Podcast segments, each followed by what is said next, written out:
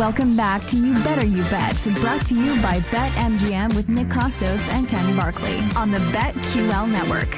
Sean McDonough with the call on one of uh, Quinn Ewers' touchdowns this year, and there have been many. As Texas has been awesome, Quinn Ewers has been awesome, one of the favorites to win the Heisman Trophy. Maybe Texas is, in fact, hashtag back maybe Texas can win the Natty this year. Uh, maybe they'll cover the spread in Red River this weekend against Oklahoma. Uh, we'll find out what Collin Wilson thinks about Texas and Oklahoma and the rest of the slate coming up in college football this weekend in a moment. Want to remind our live audience, Anthony Dabbundo from the Wonder Goal Podcast Action Network. Anthony will join us in 20 minutes, giving us some football bets, some soccer bets for the weekend. Always love our weekly visit with Anthony. Ryan Horvat still to come. Our BetQL Network teammate will give us college football and NFL bets for the weekend. Lockmas is coming up next hour, Ken's entire college football card, and then we will get into the big ass power hour, all our NFL bets and analysis, week five NFL Sunday, baseball bets as well, both for the divisional round series, for the game ones of all those series, and uh, futures bets for the Major League Baseball playoffs at the end of today's show. But joining us right now, the aforementioned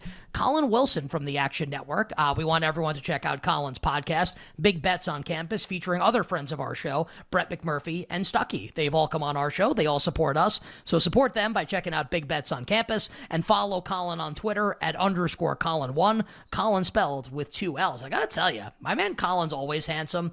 My man's looking very handsome today on video right now. The beard looks good. The fade looks good. The background looks great. Collin, welcome back to the show with Nick and Ken. How's it going?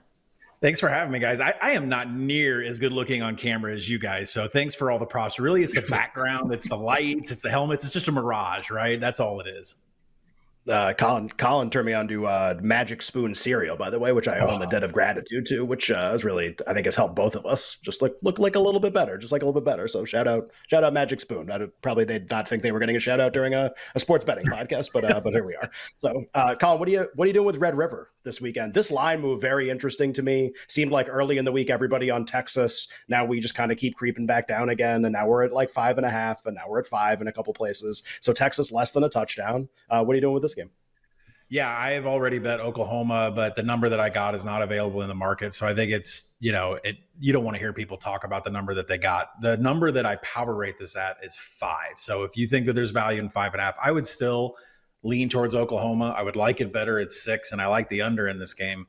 But really, to me, I could go through a billion stats. And yes, everybody loves Texas right now, especially with that signature win against Alabama. They won this game 49 to 0. So if you listen to all that white noise, you think this is an easy bet. I got to be on the Longhorns.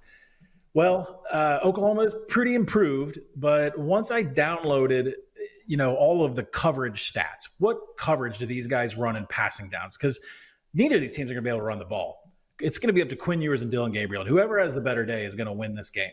And when I looked at coverage specifically what Texas runs from like cover one, cover three. Dillon Gabriel has just taken care of business against those kinds of coverage this season, last season, all the time.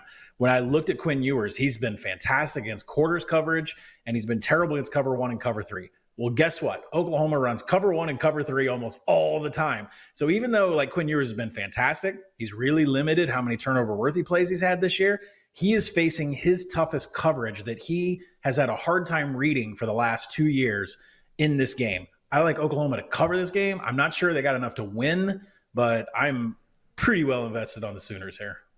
I uh, love the thought there on Red River from Collin Wilson to open up the interview. Uh, Collin, a couple days ago on the show, we had Tim Brando on, like like a legendary, like a like a college football play by play guy, like Heisman voter, and and Tim had a pretty strong take on national championship this year in college football, where he he thinks Georgia could end up getting tripped up and lose outright a couple times as we head towards the conclusion of the regular season, and kind of like put them on upset alert potentially this week against Kentucky, where Georgia's a 14 and a half point favorite, total is 47 and and a half. Uh, how do you see this one playing out? And do you agree with Tim that maybe we like like Georgia's not the elite team this year? Maybe that actually might lose but once or twice before uh, before obviously the end of the regular season. And Tim is saying things to get some clicks. I mean, come on, multiple times. Have you seen the schedule? The schedule's bad, right? I mean, if they had a tougher schedule, I'd say because there are there are holes in this Georgia team. I don't know why they're sleepwalking through first quarters. I don't know why Payton Thorne is running RPO around the edges. I mean, it's there are definitely problems. And they have regressed in allowing four yard rushes. That is something I focused on for this game because Kentucky is the number one most explosive team in the nation on the ground. You saw that last week with what they did against Florida. And considering Payton Thorne is running around the edges of Georgia, you're going to think that Kentucky's going to be able to do this again. The problem with Kentucky is they're kind of a one trick pony. They got explosive running, and that's it. There's no passing, there's no moving the chains. They rely on just quick hitters in the ground game for chunk yards. And the problem is, is we say this every year. Kentucky is built like Georgia. They want to make it a trench game. They want to grind. They want to just beat you up and maul you. Well, that doesn't work when you go up against a roster that has more talent, is bigger than you. But you know, that being said, I think Kentucky is going to be able to hit some explosives. I think they are going to get some points up on the board, especially in the first and second quarter where Georgia's been vulnerable.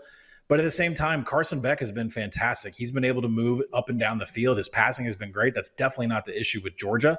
When you look at Kentucky and what they have in the secondary, they also run a coverage that Carson Beck has been able to exploit this year. So I believe both sides are going to be able to get a lot, some points on the board. And then one of the biggest key numbers in total is 48. I love over 47 in this game. It's not going to be fast, but the explosives for Kentucky and Carson Beck, maybe they get behind by 10 and they start amping it up. But uh, you know, Tim's right in one aspect. There are holes with the Georgia team, but I just I don't see losses on this schedule. And to, to your point about Kentucky, explosive running plays, just like look at the box score against Florida last week. like, I mean, it's just like one of the for an SEC game with like two even, like supposedly evenly matched teams. The point spread was very small. Like, like nine yards a carry, just like outrageous numbers for Kentucky rushing the ball. So like it may be interesting if that carries over some of that to uh, to this game. I, also in the SEC column, and we've we've talked about this game a bunch this week because there's kind of maybe some news behind the scenes, or there isn't. There's like conflicting reports. A and M Alabama, really interesting game. Don't usually see Bama in a small point spread game very often.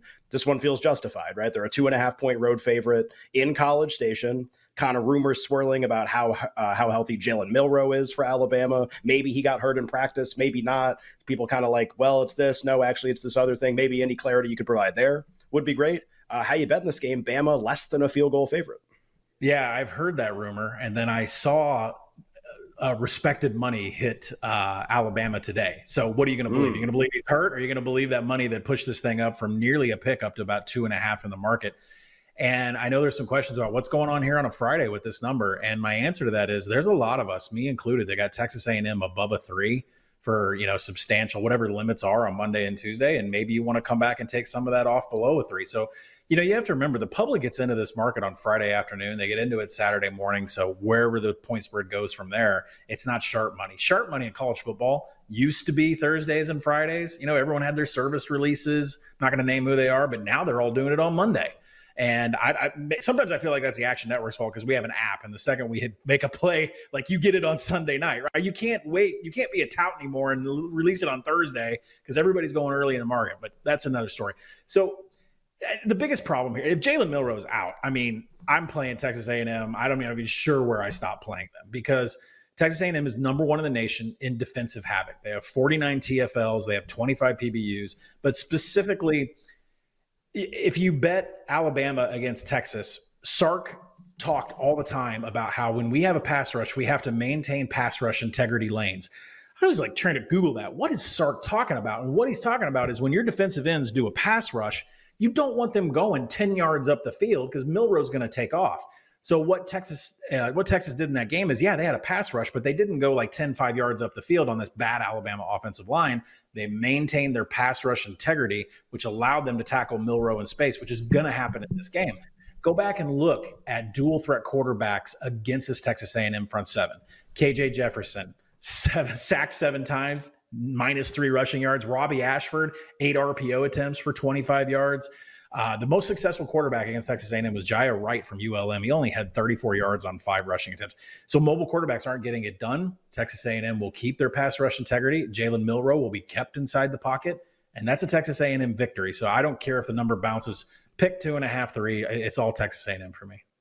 You better you better hear with Nick and Ken on a phenomenal football Friday, talking college football for the weekend with our friend Collin Wilson from the Action Network. Collin on Twitter at underscore Collin one, Collin spelled with two L's. Collin, let's do Notre Dame and Louisville now with the Fighting Irish, a six and a half point road favorite. Total here is 53 and a half. Any bets in this one? I think you have to ask yourself if you're a spot player, if you're a situational spot player, generally those are very profitable. I mean, how many big games can Notre Dame play on the road, game day, Ireland, USC next week? There's just so much going on with this Notre Dame schedule. I don't care if you're the number one team. I don't care if you're better than everybody else in college football. Spots are a real thing in college sports. I mean, college basketball, college football, it doesn't matter. And so Louisville is in the primo spot after, you know, Notre Dame struggled, got the two point conversion. They cover against Duke. Now they have to, you know, get together for the road here against Louisville, and then they have Caleb Williams, the Heisman Trophy winner, next week.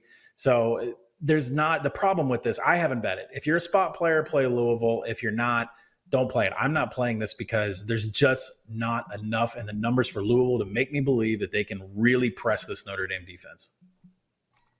Collin, we uh, we haven't asked you about Colorado yet, and feels like the number of questions everyone's asking about Colorado are kind of going down right as they played those last two games. To, to be fair, like great fourth quarter against USC, like covered the number, like nothing, nothing about that. Um, just you know, like now they got a couple losses, so it's kind of less interesting. There's nothing uninteresting about this game against Arizona State, at least to me, because we haven't seen Colorado kind of play a game with a market like this. Big favorite. Yeah like huge underdog. Like there's just there's no like middle ground, and I don't know what the hell's gonna happen. This guy texted a bunch of people like, "What do you like?" Some people like Arizona State, just the number looks too big. I have no idea. What are you doing here? Colorado now just a four and a half point favorite, and it's less other other places against Arizona State total 59 and a half. Yeah, I mean the number is too big. Should be more like a pick. Colorado still I think odds makers open this up around six, expecting to see a lot of you know Buffalo's money come in because they have taken it every single week. And even though people are lining up and losing with Colorado State, you know that USC cover really gave them a lot of hope. The, the, to me, Ken, this is Colorado has become the easiest handicap in the world. Can the defense put up any kind of resistance when Shedeur is in third and long and trying to scramble and hit? Well, I got news for everybody. Arizona State is better at containing those explosive plays than USC is. I can't even tell everybody how bad USC's defense is in passing downs. It's so bad, but Arizona State is marginally better. Keep in mind, Arizona State can't go to a bowl season. This is their bowl game. This is the biggest game on their schedule for the rest of the season. And Kenny Dillingham really needs a signature win for the kind of season that they're having down there, this it's just too many points. It's a great spot for Arizona State. It's a really bad spot for Colorado. I hit a lot of the big games coming up this weekend, Collin. Out of all the games that we haven't yet discussed, uh, what's your favorite look on the board and why? I love Missouri. Uh, LSU's defense is beyond bad, bottom 10 in every single stat I could possibly rattle out of my mouth. Missouri has been so fantastic on offense. Brady Cook hasn't thrown an interception. Brady Cook has two turnover worthy plays. They've only come against Middle Tennessee. Can the Missouri defense stop what is a juggernaut offense of LSU? They can put some resistance in the run. That zone read that Jalen Daniels runs is is very good, but Missouri is pretty good at stopping the run. Look what they did to Kansas State. I'm worried about what their defense can do against the pass game of LSU. It's pretty explosive in its own right, but at the same time, I teams are averaging 4.9 points every time they cross the LSU 40 yard line. Can you imagine a drive just crosses the 40 and you get spotted 4.9 points? That's how bad the LSU defense is. I like Missouri at home. Give me the points that are on the board. Put them in your round robin parlays this week because it, the Tigers are going to beat the Tigers, but I like the home team. Collin, uh, in terms of Heisman, I'm obviously I'm sure you've seen the market movement heavy Caleb Williams not even money in some places but like we're getting there pretty fast obviously. And yeah. you know they got Notre Dame you mentioned next week another spotlight game where if he plays really well that's kind of where we're headed. We're getting kind of close to Caleb Williams or the field. Like feels like that's kind of like where we're headed here in terms of pricing. Do you have a really strong opinion one way or the other there? Everybody we've had on this week is like field field field field field. Nobody on Caleb Williams. Are you there too? I I am on field. You got, I mean, I've been anti Caleb, you know, for about eight months now. But I, you know, the defenses he's going to face, especially, uh, you know, I, you know, we've got Notre Dame on the schedule next week. That's a secondary that can really give him some problems. And I think Caleb Williams just needs one bad game, and USC just needs to get popped out of that Pac-12 championship game. And you're not going to hear about him winning the Heisman Trophy. There's a lot of other contenders that are rising up the board right now. They still have need to have their Heisman moment. Drew Allar is still going to play Ohio State. Uh, you know, there's a number of other quarterbacks I think can step up here. But I, I think the betting deliverable from a Heisman point is right now, this is probably your last week to take a number like the field or take another player because after Caleb Williams gets beat by Notre Dame, I'll just say it now, after he gets beat by Notre Dame and Notre Dame kind of, you know, uh, settles them down and knocks USC from the undefeateds, that number on on Caleb is going to go way up because he's not going to be the favorite to win the Heisman anymore. So I, I think this is your last week to get a good number on somebody or the field before they play Notre Dame. Collin, we have literally 10 seconds here for this. What's the wrestling bet that you forgot to give us last week on the show? Cody Rhodes and Jey Uso are not getting pinned against the Judgment Day. This has got sham. This has got steel chair disqualification. Get your two to ones down for Fastlane. And that is at Fastlane. Uh, Cody Rhodes and Jey Uso against the Judgment. What is that? Priest and Balor? It's gonna be Priest and Balor. Yeah. I don't know if it was like Dominik Mysterio or, or, however that was working. Uh, Collin, we love you. We sincerely appreciate it. Check out the, his podcast, Big Bets on Campus. Check him out at the Action Network, the app, and .com, and on Twitter at underscore Collin1. My friend, good luck with all the bets this weekend. Stay well. Safe travels to Vegas for Monday Night Football, and we will catch up with you next Friday here on the program. Thank you so much, guys. The great Collin Wilson joining us here on You Better, You Bet. On the other side, we transition from football to football. Anthony Dabbundo, soccer picks all around Europe. Next.